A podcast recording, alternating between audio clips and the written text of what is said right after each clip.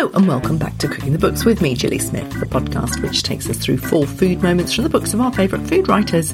It's about all of life through the prism of food, and this week I'm with Jenny Chandler, whose book, A Good Appetite, is all about eating for planet, body and soul. It was just like that whole thing of digging around, finding which vegetables were still lurking, you know, and trying not to have that one potato left over or that two sticks of celery or whatever it is, and just doing a whole sweep, getting it into a really delicious soup, and then you kind of start again.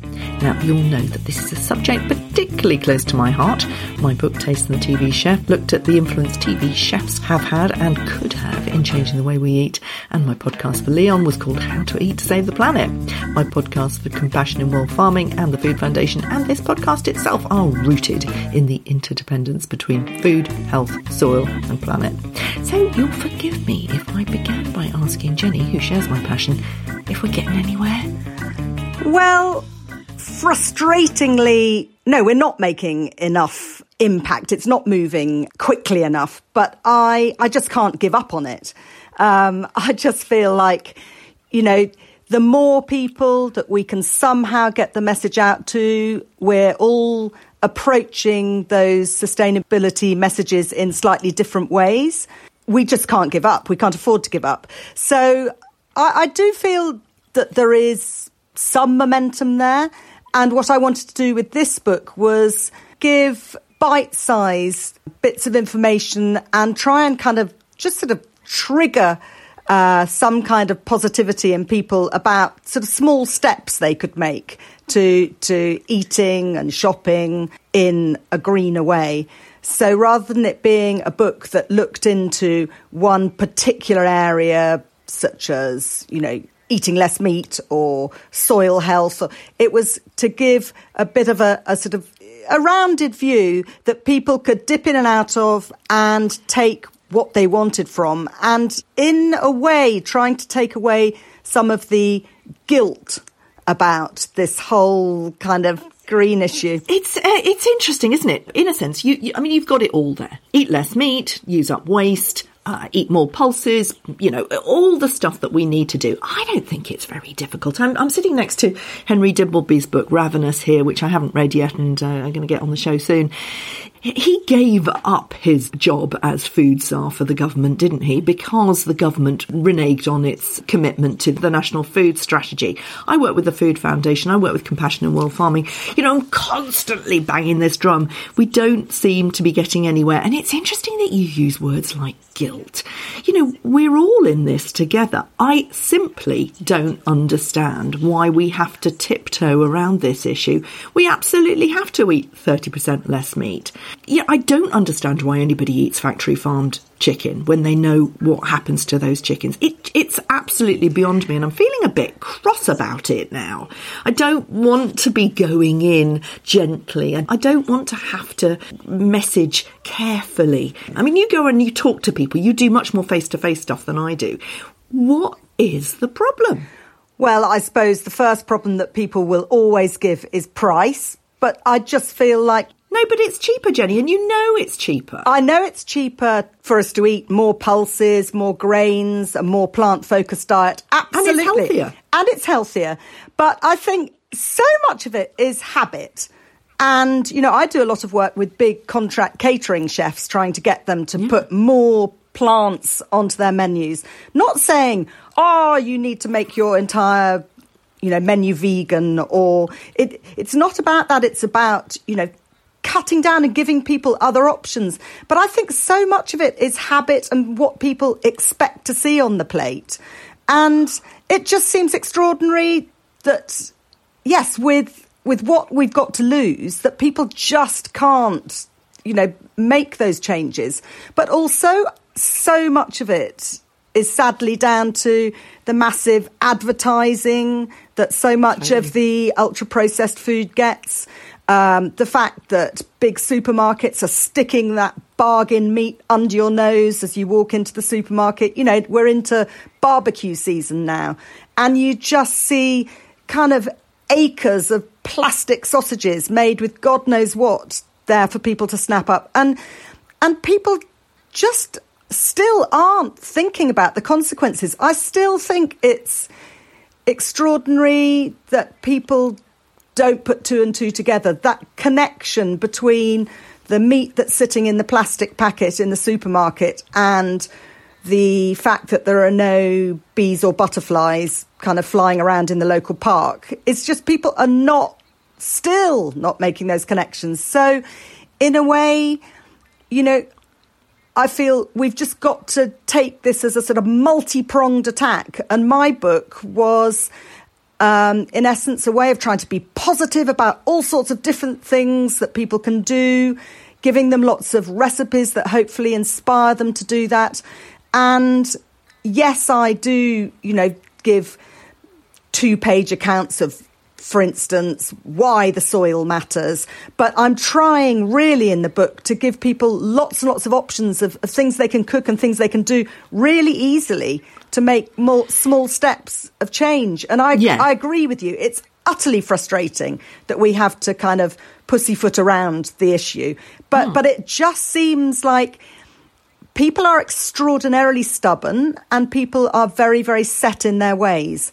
And, you know, we don't seem to be able to frighten people out of, you know, what they're doing. So so we've got to encourage them. You know, I think it has got to be the current carrot rather than the stick approach, because that seems to be what people maybe respond to better. I mean, I wonder if it's about waking people up. It feels to me that people are sleepwalking through their lives. You know, generally, people have been put to sleep. They don't care about the onset of A I. They don't care about the commodification of food. They don't care about the fact that people are just getting bigger and bigger. And, on. you know, we know all this information. It's out there all the time, but people don't seem to connect with it. But taste and flavour seems to wake people up. There's something really interesting happening with food. It is becoming more vegetarian or plant forward, that awful phrase.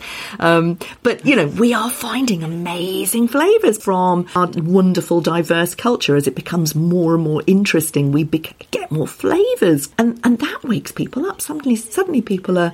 Are fund- finding, you know, that they're barbecuing aubergines and putting a bit of harissa on it and, you know, a bit of whipped feta. And suddenly they go, oh, actually, this is really nice. And I can't remember when I last ate any meat. What are you finding, again, when you do your cooking demonstrations? What is the feedback that you're getting from people when you do these more plant-forward recipes? Actually, to be honest with you, um, with some people... almost astonishment. I mean, I find it absolutely extraordinary that you can have a group of chefs and we'll cook um, some more plant-focused um, food with them during the day, and then we sit down and eat it at lunchtime. And they will actually sort of say, wow, I wasn't expecting this. I wasn't expecting this depth of flavour. And it's that whole thing, I know it's a bit of a cliche, this whole thing of Um, you know, diving into the world of umami. But, you know, all these amazing kind of seaweeds, which are more accessible now. Um, and then the whole world of fermentation, which, you know, we've we've lived with fermentation, you know, since the year dot. We've been making bread and cheese and all these things. But but the new world of fermentation to us in this country anyway, of things like all the, the sauerkrauts and the kimchis and all those kind of things. Yes, I mean, you can create extraordinary depths of flavour without using meat. And I'm not, you know, an advocate for saying we must never go anywhere near, near meat again. It's just that thing of just having it occasionally or using it almost like the, you know, the cherry on the cake rather than it being the, the main player. And yes, there are so many fantastic ingredients. I mean, I think a lot of the Middle Eastern ingredients, the sort of sumac and the pomegranate molasses, and, and then all those mm. things like, um, you know, dried amchur, you know, the dried sour mango from India, all these things which are accessible now to us and, and are really, you know, sustainable yeah. because they're dried, they come in a jar, they sit on your shelf for a few months. Um, yes, I, I absolutely agree with you that... that it's about getting people excited about the other options uh, and giving, yes, direction and a little bit of help of, of how to get those amazing depths of flavour from more sustainable food. Yeah, absolutely. I mean, you do go into a lot of the detail. I mean, tell us a little bit about soil health. It is the most important thing, literally, on the planet. Well, I mean, for instance, I think people just do not realise when they're treading on the soil that in a teaspoon of soil, that there are more tiny, tiny little beings in there than there are humans on the entire planet. Um, and we daily, as we consume all this food from monocultures that are, you know, basically compacting the soil, we're using fertilisers, we're basically pulling out the nutrients out of the soil, that that soil is getting depleted season after season. Um, you know, and there are the... the mentions of the sixty harvests left. And, and we really, really should be worrying about that. You know, it's not just the fact that the the soil is becoming depleted of nutrients and life. It's the fact that the soil is bound by all the, the fungi, the mycelium, um, which stops it washing away. You know, we're having all this terrible flooding. It, it's connected. The one thing I thought as I was writing this book is it's extraordinary how we forget that everything is interconnected. We're interconnected with the soil. We're interconnected with the plants we eat. We're everything we do. And in a way, it's quite, you know, exciting because it means every step we make to do something a little bit more sustainable is not only good for us, for our for our own system and our own gut and our own health, but But those very same changes affect the environment around us because, you know, I know I bang on about pulses ad infinitum, but, you know, for instance, you take pulses and there you've got a crop which we've been growing for thousands of years, which actually is capable of, you know, with the help of bacteria, putting nitrogen back into the soil. And, you know, it's fantastic ground cover. It's brilliant for feeding animals. It's absolutely fabulous for us because it has all this fibre that most of us are woefully lacking in our diets. So it's good for slowing down our digestive system so that we're not wanting to eat a chocolate bar five minutes after lunch. And it's also really good for our gut flora. You know, it's it's ticking so many boxes. And you just think, how can it be so, you know, interconnected and so fabulously simple just by making one change to do so much? Yeah. And yet we're not and yet we're not doing it. It's bonkers. Yeah, the way I see it is, you know, the soil is dead. The monocultures are beige. You know, there's nothing happening. Our gut is unexcited and just existing. Everything's boring until you connect with the soil. You wake it up, you put the nutrients back in, you save the planet, you save your gut, your skin comes alive, your hair looks great, your eyes become bright again. You know, that's the difference, isn't it? And it's cheaper. I think it's cheaper if you have the time to seek out these alternatives, which would be the argument lots of people will make. But those alternatives... I don't agree. No, no. And, I, and Jenny, I'm just going to say absolutely not, because butter beans or any beans in a can from the supermarket are absolutely just as good, aren't they? Put a tin of beans and put it in a pan, fry it up with a little olive oil and put a tomato in a, and, uh, with it, and it's absolutely fantastic lunch. I, I absolutely agree with you. But the, but the argument that I come up against all the time is this, you know, but it's the time of cooking it. And what you've just told me took two seconds, as long as putting a ready meal into a microwave would have taken. But again, it's almost the time, the input of teaching people again how to do these things. And, and I do get a bit frustrated with the cooking on T V so much of the time. I just think yeah. there's so much faffy, poncy, my, you know, I hate to say it, but sort of master cheffery, which is interesting. Oh, it's bring back Jamie Oliver, I say. You know, it's it's it's interesting T V, and it is fascinating, and these people are incredibly talented. But what I think it does is it makes people think that's what cooking is. It's all this poncy faffing around, when actually, you know, I cooked up some chickpeas earlier in the week, and yesterday I literally just warmed them with some olive oil and put some sumac on the top of them and put a few salad leaves that the slugs hadn't eaten in my garden and shoved that on the top, and it was absolutely delicious and took no time at all. But it's the confidence. People just somehow have kind of lost the confidence of being able to do those things. Well, it's because cooking's not taught properly in schools, and parents have to go out to work, so they don't teach their children how to to, to cook. I mean, you, we we all know why it is. It's, it's just that we have seriously lost our connection with it. Let's go through some of your food moments to bring that connection back. I mean, your mother wasn't an adventurous cook, you say. Um, your first food moment is is good old roast chicken. Good old roast chicken, because it really was a kind of, a roast was a once a week treat. And that smell of roast chicken coming out of the oven, the kind of crispy, salty skin. Um, I still now, when I open oven having roasted chicken at home now, it brings back all those memories. And, you know, my daughter, her favourite, favourite meal of all is a roast chicken. But nowadays, we have that once a month. There's a fantastic lady who comes to our local market with chickens from her small holding. And that is the only chicken we have in the month. And that chicken lasts us for four meals, because I kind of crowd out the chicken with massive amounts of wonderful vegetables. And the gravy, you know, that you've made with the wonderful juices is what absolutely yeah. makes the meal. And we really celebrate that. So I sort of feel that, yes, it, it's my first real food memory, I would say, uh, back at home. And it's something that I like to continue, but but now it's once a month rather than possibly once a week. I, I totally agree with you. And I think that the roast chicken, a lot of people talk about the roast chicken, it kind of sums up everything that we've talked about. It is full of food memories. It fills the house with pleasure, but it, it polarises our culture. A lot of people are buying that chicken from a farm where the chicken has never left the farm, for example. That's what we do. Mm. And most people are buying factory farm chicken and eating it a couple of times a week, three or four times a week sometimes. And that chicken has had a terrible life. And it's... And it basically... It usually tastes it of nothing. It tastes of nothing. Also. The effluent mm. kills all the fish in, in the rivers. You know, it is about as awful as it can be.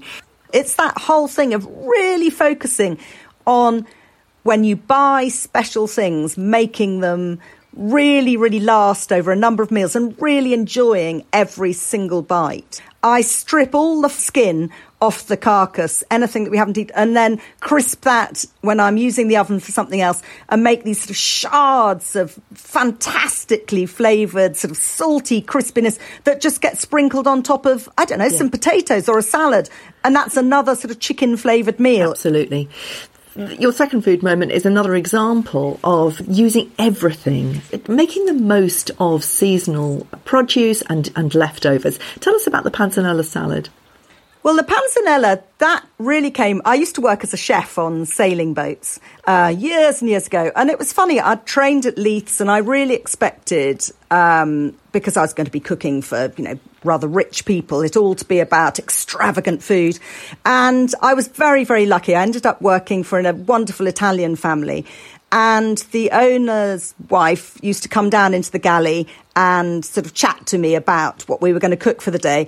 And she taught me about, you know, using the parmesan rind almost like a stock cube and using up every last bit of risotto. And then the panzanella salad was always about using up... I used to make the bread on the boat um, because we were often, you know, out at sea um, or in areas without a local bakery for weeks on end.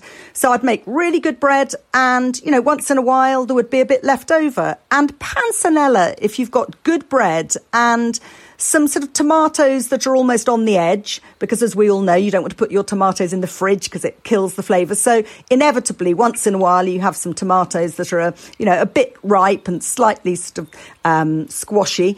And and it's all about really simple ingredients, but fantastic olive oil, just some onion, the tomatoes, the bread, tiny dash uh, of vinegar, and and and that's it. And then, you know, optional are things like the the basil, and then, you know, you can put other bits and pieces in. But for me, that panzanella dish sums up what you can do with stuff that possibly some people would almost be throwing away. And it's one of the most delicious dishes on the planet. Yeah. And actually, you know, once you've made it once, that is the skill learnt, isn't it? But what it does is it inspires you to think about every ingredient that's lurking at the back of your fridge or in the fr- in the fruit bowl, you know, just to look at it. And you do it again with banana bread in, in your fourth food moment. But it is about saying, hmm, what can I do with this? I try about once a week to do a kind of fridge sweep soup. You know, we have like, well, we did at one stage, I'm not doing it right now, but Monday minestrone. And it was just like that whole thing of digging around, finding which vegetables were still lurking, you know, and trying not to have that one potato left over or that two sticks of celery or whatever it is. And just doing a whole sweep, getting it into a really delicious soup. And then you kind of start again. So, yes, it's getting into a habit of really thinking of using things up and also not being worried about running out of mm. stuff. It's quite odd. I think nowadays, you know, people are, are terrified of, you know, running out of bread. Well, if you run out of bread, eat something else. You know, just um, it, it's it's it's almost like we're all kind of um, buying for Armageddon. You know, we've we've all got these massive stores of stuff in our in our cupboards, as if we're never going to go shopping again. And I mean, even during COVID, we all learnt that actually, you know, you might not have been able to get your kind of favourite brand of pasta or, or loo paper for that matter, but you could always feed yourself. You know, there was food to go round. And so I, I think, yes, we we over stockpile. You know, we're all like squirrels putting all this stuff into cupboards that we just don't need to. That implies a kind of an anxiety about it. I think it's more to do with the sleepwalking thing. I think then we don't have to think of anything. So when you run out of bread, you just literally go and get some more without thinking, ah, do I need that? I don't think I need. You just literally get in the car, go to the supermarket, mm. go down the aisles. Everything's the same as it was last week and, it, and next week. You don't even think. And that comes from a dead gut. You know, that comes from mm. walking on dead soil, that total lack of connection. Your third food moment, though, is, you know, an example of how to wake up. If you've got lentils in a jar in your store cupboard, in your pantry, whatever you call it, mine's a drawer, um, you can start with that and st- and then look at the back of your fridge and see what to add to it. Tell us about dal. Well, dal, I sort of probably came to in my late twenties, thirties. It wasn't the first sort of pulse dish that I came across. But um, when I started cooking dal, I just thought, gosh, this is a no-brainer.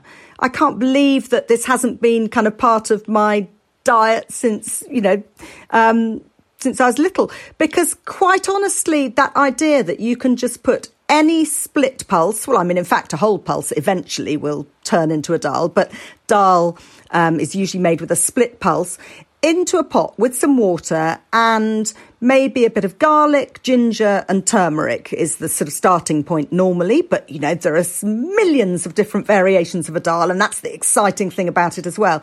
But the fact that you can just literally put that in a pot, and nowadays I'll often put it in a pressure cooker, and therefore it takes literally five minutes now. And and you've got something sustaining and comforting. And by the time you put that kind of traditional um, tempering, the tadka or the, the seasoning on the top, you know, you fry up what you've got. You know, it's that whole thing of having a having a little look in the cupboard and frying up, I don't know, some chilies and a little bit of um, some cumin seeds and maybe some fresh coriander, putting that on the top. And you have got a bowl of something so utterly delicious. And if you happen to have a bit of flatbread, you know, it doesn't have to be a traditional Indian bread. It could be a bit of pita bread. I mean, it could even be a slice of toast. It doesn't matter. Um, then you've also got an extraordinarily nutritious meal as well. And it's cheap. And it's so simple to prepare.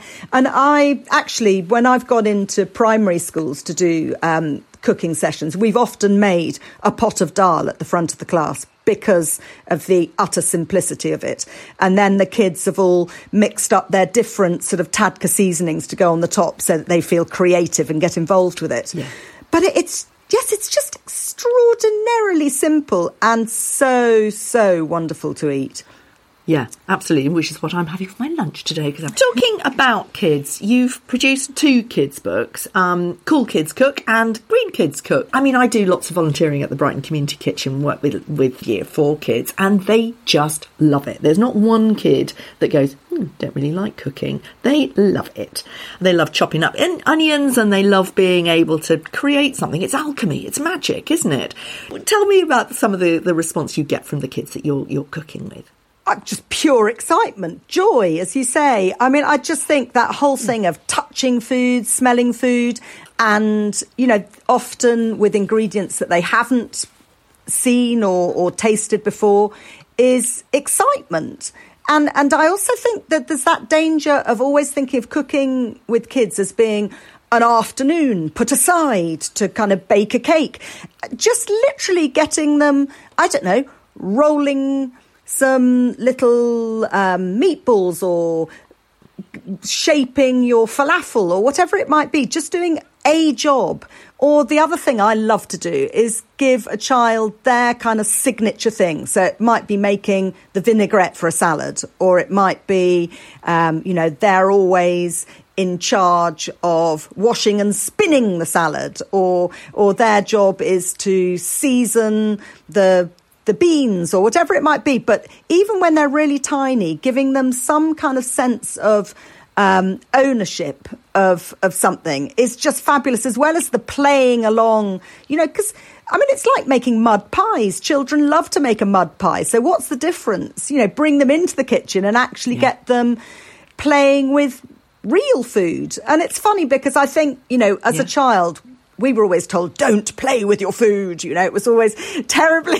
And, and actually now I kind of almost encourage children to play with their food because it it creates that wonderful relationship between the food and the child. Taking something like a, a, a brown banana and turning it into a cake.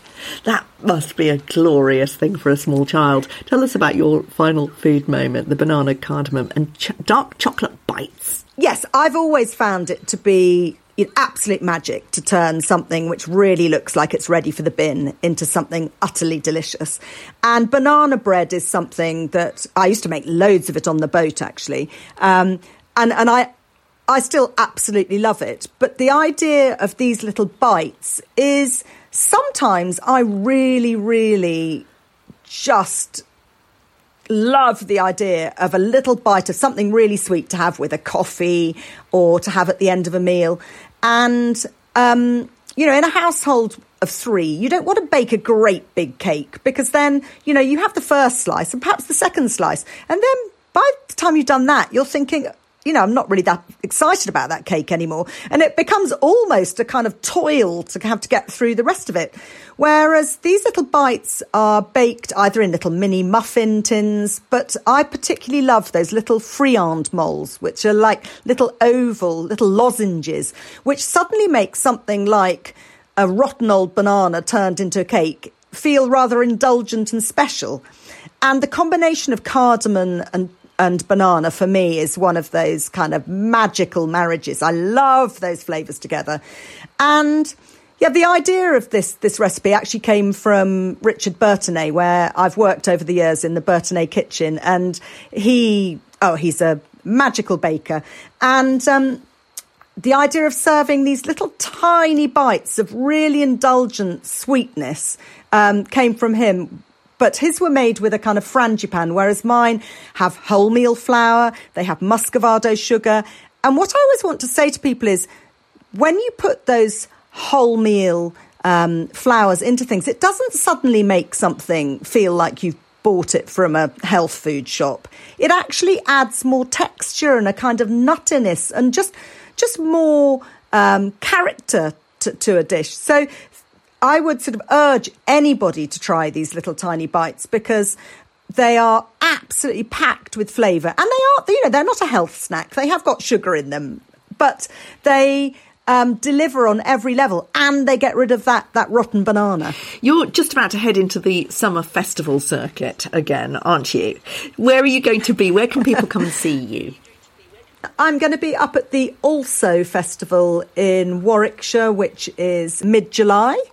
Um, and then uh, Ludlow Food Festival, that's a little bit later on. When, you, when you're at these festivals, when you're face-to-face with people, what are the wake-up moments? Give me an example of when somebody has gone, do you know what, that's a game-changer for me. I remember at the Dartmouth Food Festival um, a couple of years ago, cooking up um, little uh, muffins using up the leftover pumpkin, say from Halloween pumpkins, and making these wonderful little spiced pumpkins. They had a little bit of um, pumpkin muffins. They had a little bit of red lentil in them too. And you could see that the kids, as we were making them, were looking a little bit kind of... Mm, concerned that they weren't really going to want to try them. They had a little bit of cheese on the top. And then we passed them round the, the audience. And yeah, it, it was a winner, you know, winner recipe. And I just think it's that idea that just because things are leftovers and just because they're made with frugal ingredients does not mean that they can't kind of deliver on on flavour. It's just about putting some really wonderful spices and a little bit of creativity into things. Thanks for listening. Do follow me on Instagram. I'm at Food Gilly Smith, and on Substack, where you'll find a little extra bite. Just search for Gilly Smith on Substack. I'll see you next week.